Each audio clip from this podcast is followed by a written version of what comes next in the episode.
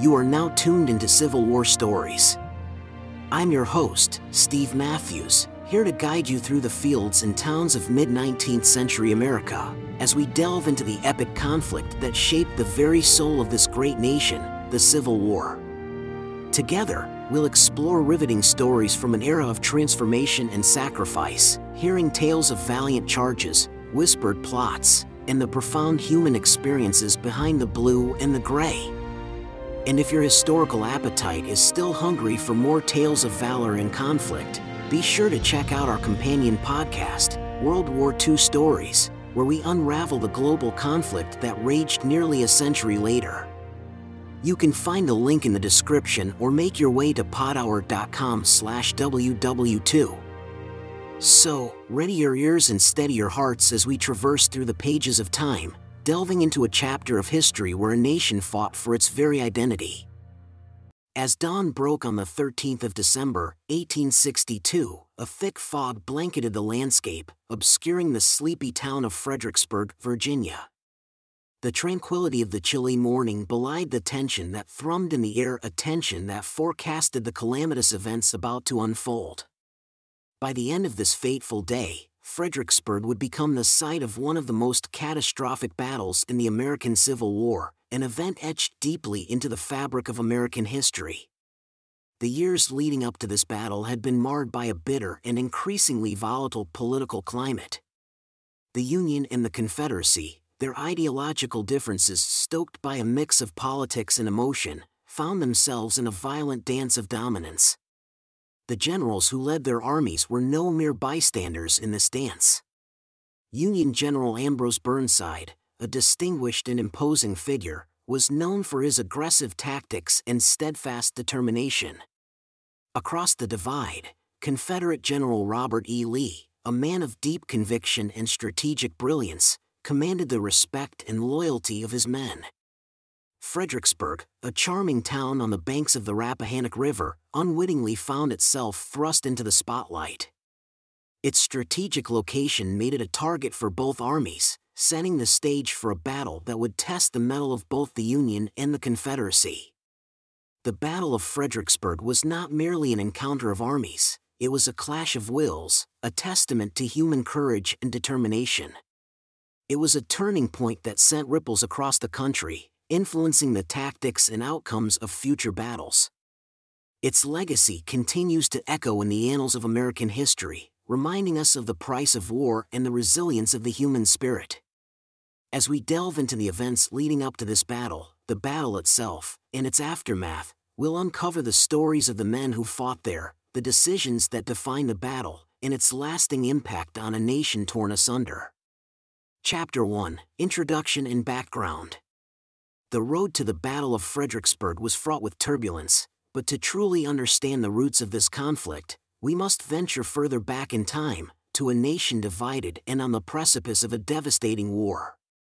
In the early 1860s, tensions simmered between the northern and southern states over matters of state rights and, more crucially, the contentious issue of slavery. Two leaders emerged, each embodying the ideals and hopes of their side. For the North, it was President Abraham Lincoln, a figure of resolve and integrity. A self made man from humble beginnings, Lincoln bore the weight of a nation teetering on the brink. He was steadfast in his mission to preserve the Union at all costs, even if it meant war. Meanwhile, in the South, the equally resolute Jefferson Davis, the Confederacy's first and only president, was set to protect Southern society and its dependence on a slave based economy. The son of a Revolutionary War soldier, Davis viewed the Southern cause as a continuation of the fight for independence. As the political arena played out this great drama, on the military front, things were coming to a boil.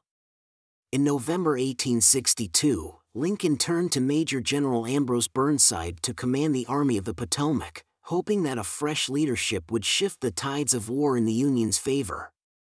Burnside, although reluctant, took the reins from his predecessor, George B. McClellan. An experienced officer known for his distinctive facial hair, his style coined the term sideburns. Burnside possessed an air of undeniable determination. Yet, little did he know that his decision to accept command would lead him to one of the Civil War's most challenging battlefields, Fredericksburg. Meanwhile, the Confederates had a commander of their own who was quietly, efficiently making his mark on the war. Robert E. Lee, a man whose name was becoming synonymous with the Southern cause, had been appointed to lead the Confederate Army of Northern Virginia earlier that year. With a calm demeanor and a razor sharp strategic mind, Lee had already proven himself a formidable adversary. These men, each representing a different vision of America's future, were unknowingly heading towards a collision course. The town of Fredericksburg would be the backdrop of their encounter, a town that held strategic significance due to its position halfway between the Union capital of Washington, D.C., and the Confederate capital of Richmond. As 1862 drew to a close, the stage was set for a confrontation that would reverberate through history. In the shadows of the brewing storm, two figures came to prominence. On one side was the Union's newly appointed leader, Major General Ambrose Burnside, a man of size and stature, his face adorned with the side whiskers that would eventually lend their name to the term sideburns. On the other side stood the Confederate General Robert E. Lee, a seasoned military tactician with a calm demeanor and an unwavering resolve. Both were destined to play pivotal roles in the unfolding drama. Born and raised in Indiana, Burnside was a man of humble beginnings. His early life had been filled with trials and tribulations, as he worked as a tailor's apprentice before managing to secure a place at the United States Military Academy at West Point. From then on, his rise through the military ranks was steady, marked by a blend of ambition and diligence. By the time he took command of the Army of the Potomac, Burnside had already shown a flair for bold and imaginative strategies, although not always to successful ends. Burnside, while not possessing the innate confidence of some of his contemporaries, was a soldier's soldier. His men respected him for his straightforward manner and his willingness to share in their hardships. His approach was direct, and his planning often ambitious, sometimes too ambitious for the complex realities of war. Still, he shouldered the burden of leadership with unflinching determination, ready to face whatever lay ahead. Meanwhile, in the southern camp, the ascendance of Robert E. Lee to command the Confederate Army of Northern Virginia had been met with widespread approval. Born to a prominent Virginia family, Lee was a West Point graduate who had served with distinction in the Mexican American War. Although he had initially opposed secession, when his home state of Virginia joined the Confederacy, Lee felt compelled to follow. In contrast to Burnside's imposing presence, Lee had a reserved and contemplative demeanor. He was known for his meticulous planning, and his ability to anticipate enemy movements became legendary. His successes had earned him the deep respect of his men and the confidence of President Jefferson Davis. It was this quiet, strategic brilliance that Lee brought to Fredericksburg as he prepared to face Burnside. As the two generals marshaled their forces, they remained unaware of how decisively their paths were about to cross.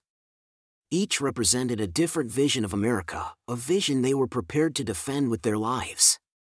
As the year 1862 began to fade, these two key players moved ever closer to their rendezvous at Fredericksburg.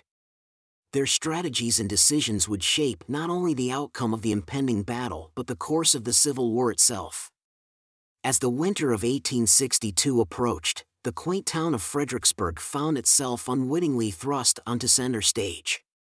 Its location along the Rappahannock River and the Richmond, Fredericksburg and Potomac Railroad made it a strategic jewel, a point of interest for both the Union and the Confederacy. As the Union Army advanced, the townsfolk began to feel a ripple of unease. The cobblestone streets, once filled with the ordinary bustle of life, grew quiet. Men discussed in hushed tones at the town's market, while mothers whispered worried prayers in their candlelit homes. Their town, once a symbol of peace and tranquility, was about to become a battleground. Burnside, ever the strategist, saw the potential advantages of taking Fredericksburg. It was an ideal staging ground for an attack on Richmond, the Confederate capital, just about 50 miles away. With firm resolve, he ordered his men to march towards Fredericksburg, where they would cross the Rappahannock River under the protection of pontoon bridges. But Burnside wasn't the only one eyeing Fredericksburg. Lee, always one step ahead, anticipated the Union's move. With quiet determination, he directed his troops to the high ground behind the town, on Marye's Heights, transforming the sleepy town of Fredericksburg into a fortified stronghold. The townsfolk watched with a growing sense of trepidation as Confederate soldiers dug trenches, erected barricades, and set up artillery positions. Their home had become a fortress, and they could do nothing but wait for the Union Army's arrival. As days turned into weeks, the anticipation of the upcoming confrontation weighed heavily on everyone involved. The once peaceful town was now a chessboard, with Burnside and Lee as the players, each waiting for the right moment to make their move. Amidst the brewing tension, the crisp air of Fredericksburg was thick with a sense of inevitable conflict. As December 13th dawned, the final act of this grand drama was about to begin. Chapter 2 The Tensions Rise. Winter had started to grip the landscape as Burnside led his Union army down the road to Fredericksburg. As far as the eye could see, thousands of soldiers marched, their breath frosting in the cold air. The normally vibrant colors of autumn had been replaced with a carpet of crunching leaves underfoot, while the trees stood like stark sentinels witnessing the marching army. Burnside, atop his horse, cut a figure of quiet resolve. His mind was a storm of thoughts. He understood the importance of his mission and the burden of the task he had undertaken. His strategy hinged on a swift advance and a rapid crossing of the Rappahannock River. He planned to seize Fredericksburg and use it as a base for a further push toward Richmond. However, plans on paper often falter in the face of reality. A significant setback occurred when the pontoon bridges, crucial for the Union Army's crossing of the river, arrived late due to logistical issues. This unexpected delay gave Lee time to fortify his positions and prepare for the Union advance. Despite the setback, Burnside didn't waver. His confidence served as a beacon for his men, many of whom were far from home, facing the harsh winter and the uncertainty of battle. The Army of the Potomac pressed on, driven by the belief in their cause and their trust in Burnside's leadership. As the Union soldiers neared Fredericksburg, they could see the Confederate flag fluttering over the town, a stark reminder of the fierce opposition they were about to encounter. The sight of the town, nestled beside the Rappahannock River, stirred a myriad of emotions among the men.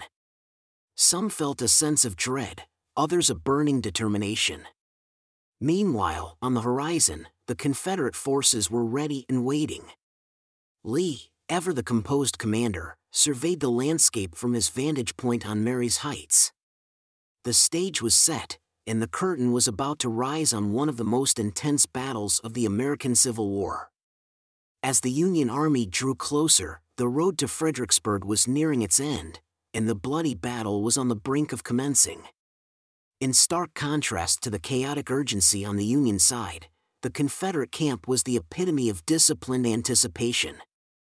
Their leader, Robert E. Lee, stood overlooking the town of Fredericksburg from the heights, his gaze scanning the horizon where the Union forces would soon appear.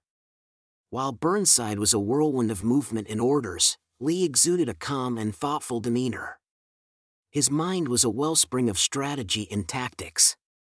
Recognizing the importance of Fredericksburg's strategic location, he had wisely decided to fortify the high ground. From his position on Marye's Heights, Lee had a clear view of the entire town and the vast, open plain of the Rappahannock River that lay in front of it. It was a perfect vantage point from which to launch a defensive. Lee knew the terrain was in his favor. Any Union attack would have to cross the river and then charge up the hill, a daunting task under direct artillery fire. He trusted his men, the seasoned soldiers of the Army of Northern Virginia, who had so far proved their mettle in battle after battle. Their loyalty to the cause and their faith in their commander were unwavering. As Lee awaited the Union's advance, he was far from idle. He ordered his men to dig trenches and construct stone walls, transforming the scenic hillside into an impenetrable fortress. His artillery was positioned perfectly to command the field of battle, ready to rain iron upon the advancing Union soldiers. Despite his preparation and strategic advantage, Lee knew the battle would be hard fought. He had no illusions about the challenges his army would face. The Union forces outnumbered the Confederates, and they were well equipped and led by a determined commander. However, Lee had faith in the courage and resilience of his soldiers. As he looked out from Marye's Heights, the air thick with the promise of impending battle, Lee couldn't help but feel a solemn sense of anticipation. He knew that every decision he made, every order he gave, could tip the balance of the war. As the sun dipped below the horizon, casting long shadows over Fredericksburg, Lee steeled himself for the fight that was to come. The chess game was about to begin, and he was ready to make his move. As the Union Army drew closer, the atmosphere in Fredericksburg became increasingly tense. The days leading up to the battle were akin to the unnerving calm that often precedes a thunderstorm. People went about their daily routines, but a palpable sense of unease hung in the air. The Confederate soldiers, in their gray uniforms, were a common sight in the town. Men prepared their weapons, polished their bayonets, and tended to their horses with a sense of quiet purpose. The once cheerful taverns were now filled with solemn faces, while the townsfolk offered prayers at the local church, seeking solace in their faith during these uncertain times. On Marye's Heights, Lee's men worked tirelessly, strengthening their fortifications. They built trenches and stone walls, readying themselves for the storm they knew was coming. Despite the looming threat, morale was high among the Confederate soldiers. They had faith in Lee, and their camaraderie was a testament to their shared determination to defend their position, their homes, and their way of life. Meanwhile, across the Rappahannock River, the Union camp was a hive of activity. Despite the chill of winter, Burnside's men busied themselves preparing for the battle. The delay in the arrival of the pontoon bridges had given them some unexpected downtime. Soldiers cleaned their rifles, checked their ammunition, and wrote letters home, their thoughts filled with the loved ones they had left behind. Despite the chill, campfires dotted the landscape, around which soldiers gathered, sharing stories, laughter, and hopes for the future. Amid the camaraderie, there was a growing sense of resolve. They were here for a purpose, driven by a belief in the Union cause, and they were ready to fight. As the days passed, anticipation gave way to inevitability. The people of Fredericksburg, the Confederate soldiers on the heights, and the Union forces across the river all understood that a significant clash was imminent. The stakes were high, and the tension was nearly tangible. Finally, as dawn broke on December 13, 1862, the waiting was over. The day of the battle had arrived. A hush fell over Fredericksburg, the calm before the storm. The stage was set, the players in place, and the Battle of Fredericksburg was about to begin. Chapter 3 The Battle Unleashed. On the chilly morning of December 11th, the Union Army, led by Major General Burnside, stood on the banks of the Rappahannock River, ready to cross over to Fredericksburg. The long awaited pontoon bridges had finally arrived, and Union engineers braved the icy waters to begin the arduous task of building the bridges. While they worked, Confederate sharpshooters holed up in the houses of Fredericksburg took aim. Their relentless gunfire made progress painfully slow, adding to the difficulty of the endeavor. Burnside's plan for a swift crossing was already faltering. Despite the danger, Union engineers persisted the sharp crack of rifles echoed across the water as the men gritted their teeth and continued their work. Each hammer stroke against the wooden planks echoed their determination to press forward. Seeing the struggle, Burnside made a critical decision. He ordered a massive artillery barrage on the town, hoping to silence the Confederate sharpshooters. Fredericksburg shook under the onslaught as Union cannons roared, sending clouds of smoke billowing into the winter sky but the Confederates were tenacious. Even under heavy bombardment, their sharpshooters continued to resist, a testament to their stubborn resolve. It was only when Union infantry managed to complete a downstream crossing and flush the sharpshooters out that progress on the main bridges could continue unhindered. As the bridges neared completion, a feeling of quiet trepidation settled over the Union ranks. Crossing the river meant stepping directly into the line of fire. They would be vulnerable, a fact each soldier knew all too well. But their orders were clear, and their duty was undeniable. Finally, by late afternoon, the bridges were complete. Burnside's blue-coated soldiers began to cross the Rappahannock under the cover of their artillery, entering the town of Fredericksburg. Their march was met with eerie silence, the town seemingly deserted after the devastating bombardment. As the last rays of the sun disappeared on December 11th, Fredericksburg was in Union hands. But this was just the first move in a high-stakes chess game. The real battle was yet to come, lurking on the horizon with the dawn of December 13th. Little did they know that their toughest challenge still awaited them on the heights overlooking the town. As dawn broke on December 13th, a heavy fog blanketed Fredericksburg. It provided a brief, eerie calm before the storm of battle. However, the tranquility was short-lived. With the town under Union control, the stage was set for the true confrontation, the fight for Marye's Heights. Overlooking the town, the heights were a formidable defensive position. Confederate soldiers were entrenched behind a stone wall atop the hill, their artillery perfectly placed to command the fields below. Lee watched the unfolding events from his perch on Telegraph Hill, confident yet solemn. The Union assault began mid-morning, wave after wave of blue-coated soldiers advancing on the Confederate position. They marched with steadfast determination, a blue tide washing over the open field, their bayonets gleaming in the sunlight. However, as they neared the stone wall, the Confederates opened fire. It was a chilling display of power and precision. Cannons roared, filling the air with smoke and the line of whizzing shells. The Confederate infantry behind the wall unleashed a hail of bullets, their volleys decimating the Union ranks. Yet, in the face of this deadly storm, the Union soldiers pressed on.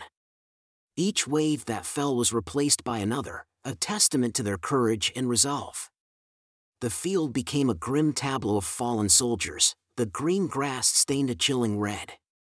Throughout the day, Burnside persisted with his attacks, hoping to break through the Confederate defenses. He seemed to believe that one more push, one more wave, could turn the tide but each charge was met with the same devastating barrage of Confederate fire. Amidst the chaos and carnage, stories of heroism emerged.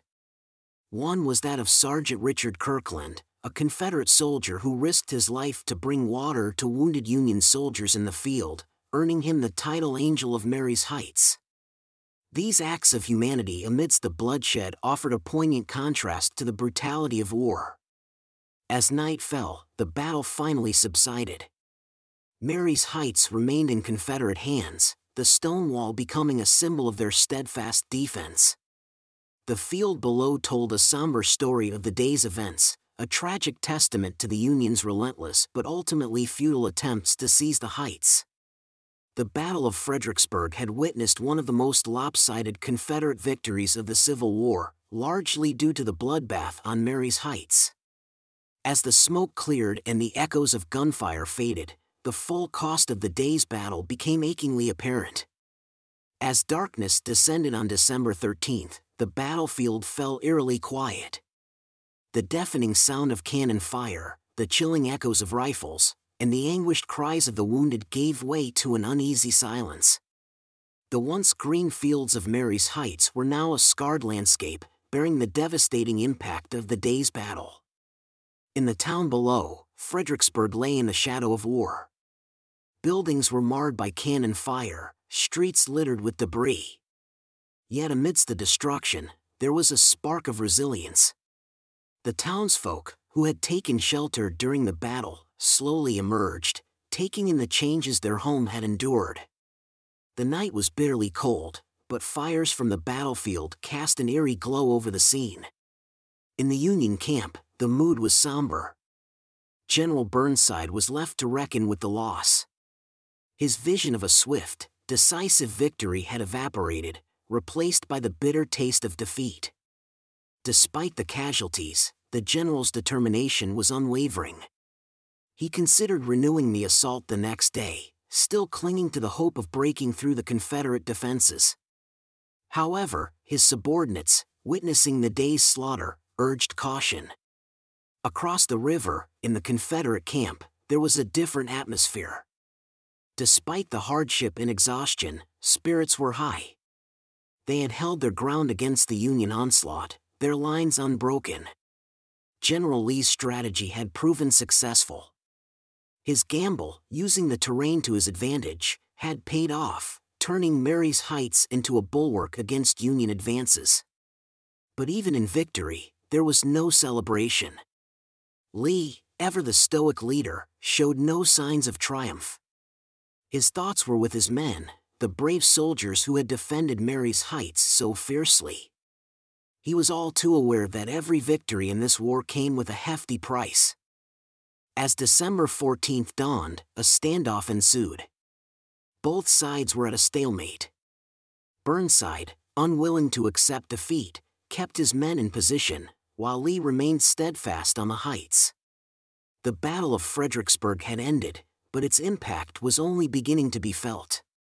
The events of this tragic day would reverberate through the remainder of the Civil War, the echoes of the guns of Fredericksburg a grim reminder of the true cost of conflict.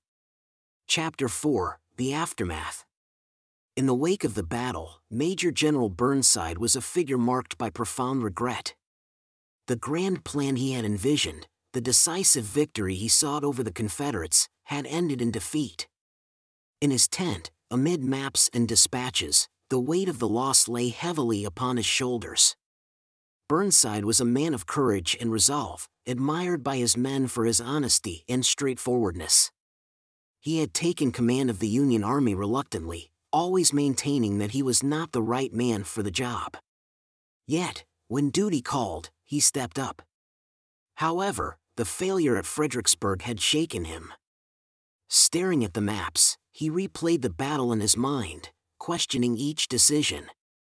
His strategy to seize Fredericksburg swiftly, his delay waiting for the pontoon bridges, his relentless assaults on the well-defended Marye's Heights, each had seemed the right choice at the time, but in retrospect, they appeared as grave missteps. He held himself responsible for the loss, and most painfully, for the lives that had been sacrificed. The sight of Union soldiers advancing bravely in the face of certain death, their courage undimmed even as they fell, was etched in his memory. His heart ached with the knowledge that his orders had led them into the devastating crossfire. The night after the battle, Burnside made a startling decision. Racked with guilt, he offered to resign his commission. He felt he had failed his men, his mission, in his country. The humble general was ready to step down, believing that perhaps a more capable leader could achieve what he could not. However, President Lincoln, aware of Burnside's honest self criticism and his popularity among the troops, declined his resignation. The president urged him to press on, recognizing that the journey to victory in a conflict as complex as the Civil War was bound to be fraught with setbacks. In the end, Burnside stayed in command, carrying with him the lessons and regrets from Fredericksburg. He emerged from the battle a changed leader, his spirit tempered by loss but unbroken, his resolve to fight for the Union cause undiminished. General Robert E. Lee, commanding the Confederate forces, was a man of deep reflection and shrewd military insight. The days following the Battle of Fredericksburg found him evaluating the events, extracting lessons, and planning future strategies. From his vantage point on Telegraph Hill, Lee had watched the battle unfold. He had witnessed the bravery of his soldiers as they held their ground against repeated Union assaults. He had seen the carnage on the field, a painful testament to the ferocity of the conflict. Though victory was theirs, the joy of it was muted by the staggering cost. Lee was a meticulous strategist. His decision to fortify Marye's Heights had proven a masterstroke, turning the terrain into a natural fortress that blunted the Union attack. Yet, he did not see the victory as a testament to his strategic prowess alone, but as a reflection of the courage and resilience of his men, who had defended their position with unyielding resolve. In the quiet that followed the battle, Lee analyzed the Union's strategy. He considered Burnside's relentless attacks, his decision to assault the well defended heights, and his delay in moving after crossing the Rappahannock. While he acknowledged his opponent's mistakes, he also recognized the courage with which the Union soldiers had fought. The Battle of Fredericksburg, though a Confederate victory, had also demonstrated the Union's willingness to endure significant losses for their cause. Lee understood that the battle had changed the course of the war. It had boosted Confederate morale, giving hope to the soldiers and the Southern home front. Yet, he was aware that one victory did not guarantee ultimate success. The war was far from over, and the Union, despite the setback, remained a formidable opponent. Unlike many, Lee did not revel in the victory. He grieved for the lives lost on both sides, stating, It is well that war is so terrible, otherwise we should grow too fond of it. His somber reflection underscored his understanding of war's true cost and his longing for a peaceful resolution. As the Confederate leader assessed the outcome of the Battle of Fredericksburg, he remained resolute, prepared for the challenges ahead. Though marked by the tragedy of war, he was committed to his duty, his resolve bolstered by the belief in the cause he served. In the aftermath of the Battle of Fredericksburg, the toll of the conflict became agonizingly clear. The battlefield was a stark panorama of destruction, a chilling testament to the savage intensity of the day's fight. Across the fields and on the slopes of Marye's Heights, Union soldiers lay fallen, their blue uniforms a stark contrast against the blood-stained earth. The Confederates, though victorious, had not escaped unscathed, with many of their number also among the casualties. The cost in human lives was a somber reminder of the true price of war. Yet, amidst the desolation, the human spirit persevered. Surgeons, medics, and ordinary soldiers turned into makeshift caregivers, tending to the wounded on both sides. Field hospitals sprouted up in tents, buildings, and open spaces, filled with the groans of the injured and the tireless activity of their caretakers. One poignant tale that emerged from the battlefield was of Richard Rowland Kirkland, a Confederate sergeant from South Carolina. Kirkland, unable to ignore the cries of wounded Union soldiers lying helpless on the battlefield, risked enemy fire to bring them water and comfort. His brave and compassionate act earned him the nickname Angel of Marye's Heights, a beacon of humanity amidst the brutality of war. The town of Fredericksburg too bore the scars of battle. Buildings were shattered, streets littered with rubble, and the lives of its citizens forever altered. The serene Rappahannock, which had mirrored the peaceful skies just days before, now reflected the grim reality of war torn Fredericksburg. Even as the initial shock of the battle subsided, the grief lingered. Families both north and south received the heartbreaking news of loved ones lost or maimed the battle had not only left physical wounds but emotional ones that would take much longer to heal. As the days passed, the battlefield, once a place of violent confrontation, was slowly reclaimed by silence and the steady rhythms of nature. Yet, the memory of the Battle of Fredericksburg and its tragic toll lingered, a haunting reminder of a dark chapter in the nation's history. The battlefield's toll was not just in lives lost, but also in the lasting impact on those who survived, forever marked by the horrors they had witnessed. Chapter 5 The Broader Impact of the Battle. The news of the Union's defeat at Fredericksburg spread across the North, casting a pall over the hopes for a quick end to the war. It was a bitter pill to swallow, particularly as they had recently tasted success at Antietam.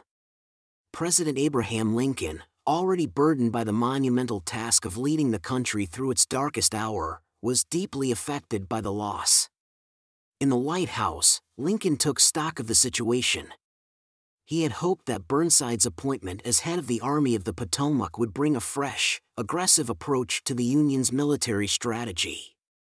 Yet, Fredericksburg had resulted in a costly failure, the Union's bold attempt at decisive action turning into a tragic misadventure.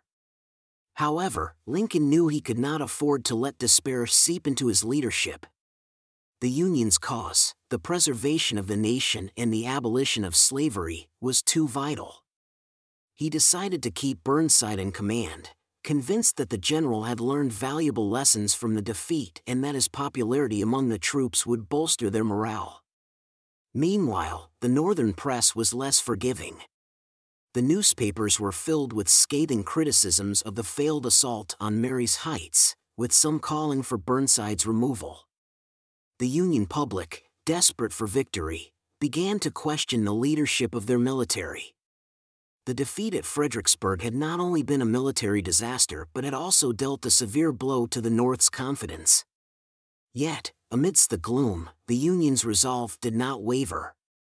Lincoln, ever the beacon of hope, reminded his people of the cause they were fighting for. He reassured them that setbacks, though painful, were part of their journey to victory.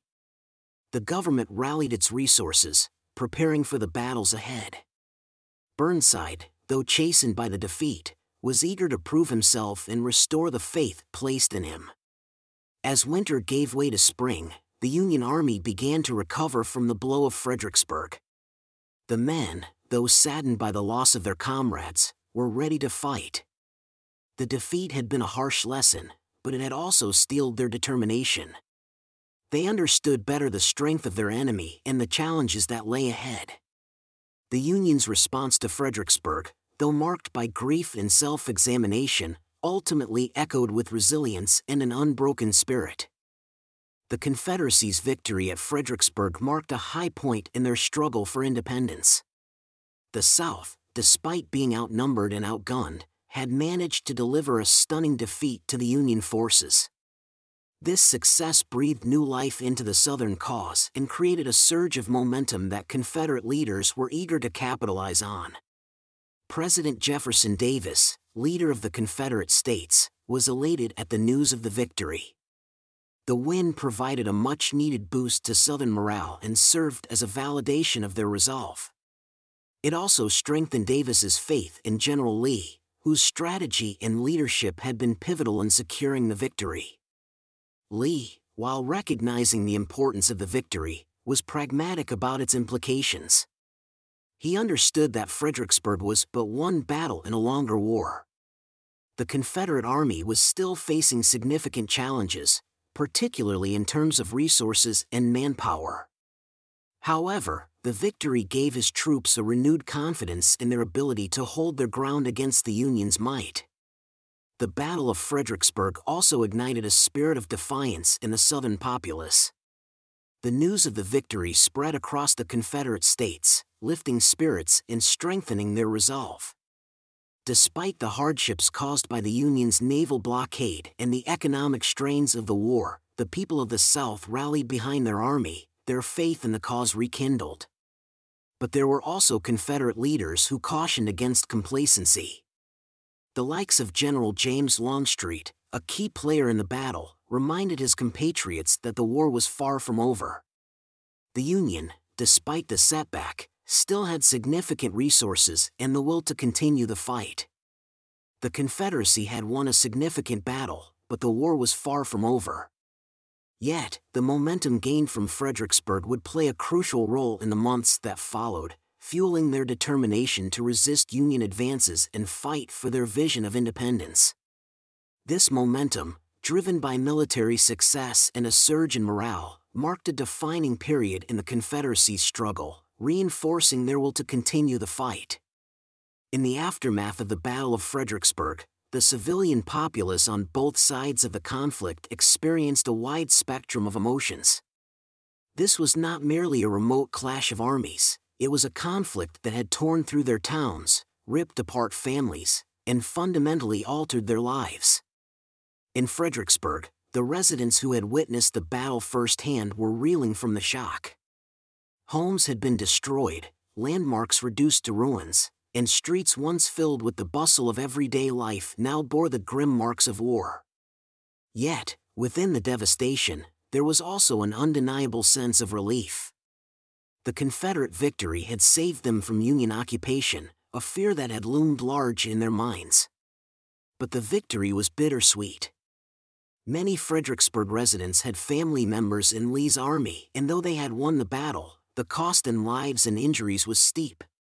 News of loved ones injured or killed came trickling in, each report a fresh wound on their hearts. Despite the victory, the town was a place of mourning, the joy of survival mingled with the grief of loss. Meanwhile, in the north, the news of the defeat was met with shock and disillusionment. The civilian populace, who had been expecting a swift and decisive Union victory, was left to grapple with the unexpected defeat.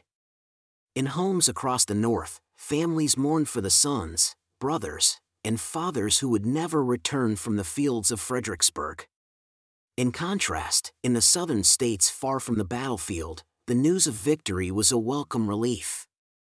The Confederate cause, often besieged and under resourced, had demonstrated its resilience and fighting spirit. The victory brought a surge of hope and bolstered the belief in their cause, providing a morale boost to civilians and soldiers alike. The Battle of Fredericksburg, like all conflicts, was not merely a clash between armies but a seismic event that reverberated through the lives of countless civilians. It brought moments of triumph, hours of terror, and a lifetime of memories that would shape the civilian perspective on the war in profound ways. The civilian experience, in its raw and varied forms, serves as a potent reminder of the far reaching impact of the war, extending well beyond the battlefield. Chapter 6 The Legacy of Fredericksburg The Battle of Fredericksburg was not just a pivotal event in the Civil War, it was also a stark teacher, imparting lessons that would resonate through the remainder of the conflict. For the Union, the battle underscored the need for strategic caution and thorough planning. The disaster at Fredericksburg could be traced back to Burnside's hasty decision to attack Lee's well defended position, a decision born out of desperation to land a decisive blow on the Confederacy. The Union command learned the harsh truth that courage and numerical advantage alone could not guarantee victory. They had to understand their enemy, respect the terrain, and plan their strategies accordingly. President Lincoln, ever the astute observer, took these lessons to heart. The defeat underscored the need for a commander who could strategize effectively and understand the dynamics of the Southern forces. These insights would play a significant role in his subsequent decision to appoint Ulysses S. Grant, a man known for his strategic acumen, as the commander of all Union armies. For the Confederacy, Fredericksburg bolstered their defensive war strategy. Lee's decision to hold his ground and force the Union to assault a fortified position proved highly effective. The Confederate leadership learned that taking advantage of terrain and fortifications could offset their disadvantages in manpower and resources. Yet, the battle also underscored the human cost of war. The Confederate victory, as glorious as it was, had been achieved at a high price. Thousands of young men had been lost or injured, a fact that weighed heavily on the Southern Command. This would spur a greater emphasis on negotiation and diplomatic efforts to bring about an end to the conflict, even as the war raged on. The lessons from Fredericksburg, harsh as they were, ultimately led to shifts in strategy and approach on both sides of the war. The battle served as a crucible, a place of testing and learning that shaped the course of the Civil War in the years to follow. In the wake of the Battle of Fredericksburg, the landscape of the city bore the scars of conflict, a silent testament to the lives lost and the valor displayed. The battlefield became a hallowed ground, a place of mourning and remembrance for the thousands who had given their lives in the service of their cause. In the North, the families who had lost their loved ones in the battle mourned their loss. Mothers wept for sons they would never see again, wives grieved for husbands who would never return, and children were left to wonder why their fathers had to leave. Each loss was a personal tragedy, a story of dreams unfulfilled and lives cut short. The sense of loss was equally profound in the South. Despite their victory, the Confederacy had paid a high price in blood. Every town, every village, had sent its sons to fight in the battle, and many did not return. The grief was universal, touching everyone from the richest plantation owner to the poorest farmer. Among those who had fallen was Brigadier General Thomas R. R. Cobb, a prominent Confederate officer and a well respected figure in Georgia politics. Cobb's death was a significant blow to the Confederacy, one that was felt not just on a military level, but also on a personal level by those who knew and respected him. But in the midst of grief, there was also a deep sense of pride and honor. The men who had fallen at Fredericksburg had not done so in vain. They had shown incredible courage and resilience, standing their ground in the face of overwhelming odds. Their sacrifice would be remembered, their stories told and retold, their names etched into the annals of history. In the years that followed, the battlefield at Fredericksburg would become a site of pilgrimage, visited by veterans, families, and history enthusiasts alike. They would come to pay their respects, to remember the fallen, and to reflect on the brutal realities of war. And in doing so, they would ensure that those who had given their lives at Fredericksburg would never be forgotten. As the dust of the Battle of Fredericksburg settled, its historical significance began to take shape. This pivotal confrontation not only shaped the trajectory of the Civil War but also left an indelible mark on the national consciousness of both the Union and the Confederacy.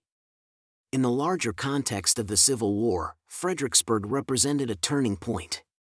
It highlighted the costly mistakes of overconfidence and underestimation. For the Union, it marked a low point in their military endeavors, shaking public confidence in their ability to win the war. The failure led to a critical shift in Union strategy, prompting a move towards total war that would eventually bring about the Confederacy's downfall. The Confederacy, on the other hand, drew strength and validation from their victory at Fredericksburg. The successful defensive strategy solidified Robert E. Lee's status as a military genius and further instilled the belief in the possibility of a successful outcome for the South. However, it also bolstered a sense of overconfidence that would contribute to their ultimate defeat, particularly in their ill fated offensive at Gettysburg. Beyond the immediate implications on the war, the Battle of Fredericksburg shaped the character and narrative of the Civil War in public memory. It was a stark reminder of the human cost of war, underscoring the personal sacrifice and loss on both sides. The images of the carnage at Marye's Heights, the valor of the Irish Brigade, and the tragic figure of General Burnside became woven into the tapestry of American history. Lastly, the Battle of Fredericksburg provided vital lessons in leadership and strategy that would go on to influence military thinking in the years to come. It served as a case study in the importance of terrain, defensive positioning, and careful planning lessons that continue to resonate in military academies around the world. Thus, while the Battle of Fredericksburg was but one of many clashes in the Civil War, its impact was far reaching. Its echoes can be heard in the pages of history books, in the stories passed down through generations, and in the collective memory of a nation forged through the trials of conflict.